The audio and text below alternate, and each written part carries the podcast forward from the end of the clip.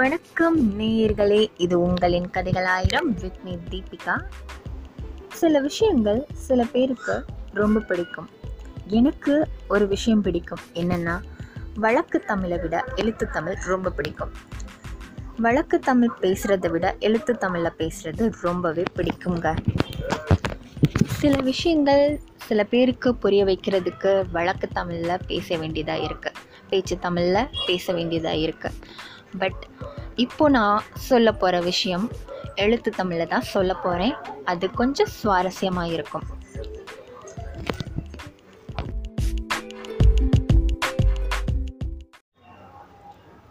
வாங்க டாபிக் உள்ள போகலாம்.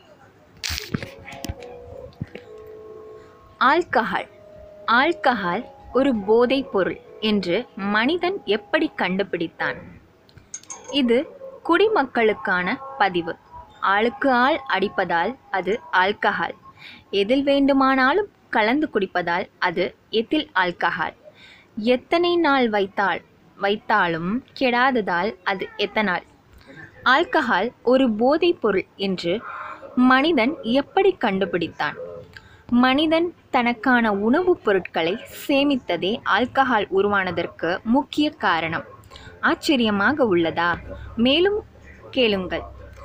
அன்றைய தேவைக்கான உணவை அன்றே தேடிக்கொண்ட மனிதன் சேமித்து வைத்து பழகினான். அப்படி அவன் தேன், பழங்கள், தானியங்களை ஒரே பாத்திரத்தில், அதாவது பெரிய காய்களை குடைந்து செய்த பாத்திரம், அதில் சேர்த்து வைத்தான். அவை சில முறை அழுகி ஒரு விதமான வாடையை தந்திருக்கிறது. அதை அவன் குடித்து பார்த்திருக்கிறான். அது ஒரு விதமான போதை கலந்த மயக்கத்தை தந்திருக்கிறது. புளித்த தானியங்கள், பழச்சாறு மற்றும் தேன் ஆகியவை ஆயிரக்கணக்கான ஆண்டுகளாக ஆல்கஹால், அதாவது எத்தில் ஆல்கஹால் அல்லது எத்தனால் தயாரிக்க பயன்படுத்தப்படுகின்றன. ஆரம்ப கால எகிப்திய நாகரிகத்தில் புளித்த பானங்கள் இருந்தன. மேலும் சீனாவில் ஏழாயிரம் கிமு, இந்தியாவில் அரிசியிலிருந்து வடிகட்டப்பட்ட சூரா என்ற மதுபானம் மூவாயிரம் முதல் இரண்டாயிரம் கிமு.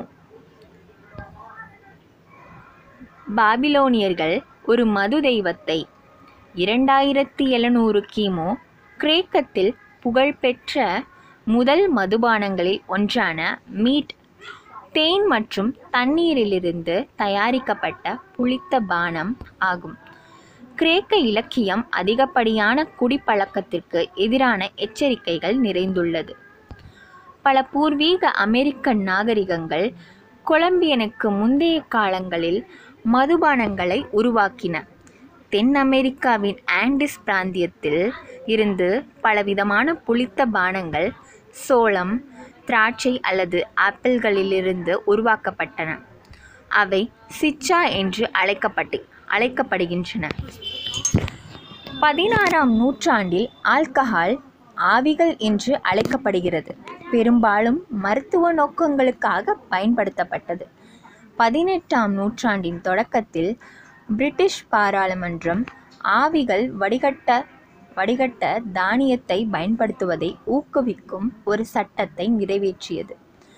மலிவான ஆவிகள் சந்தையில் வெள்ளம் பெற்று பதினெட்டாம் நூற்றாண்டின் நடுப்பகுதியில் உச்சத்தை எட்டின. பிரிட்டனில் ஜின் நுகர்வு பதினெட்டு மில்லியன் கேலன் எட்டியது மற்றும் குடிப்பழக்கம் பரவலாகியது.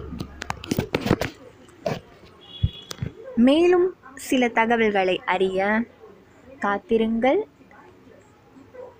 அதுவரை உங்களிடமிருந்து விடைபெறுவது உங்கள் தீபிகா.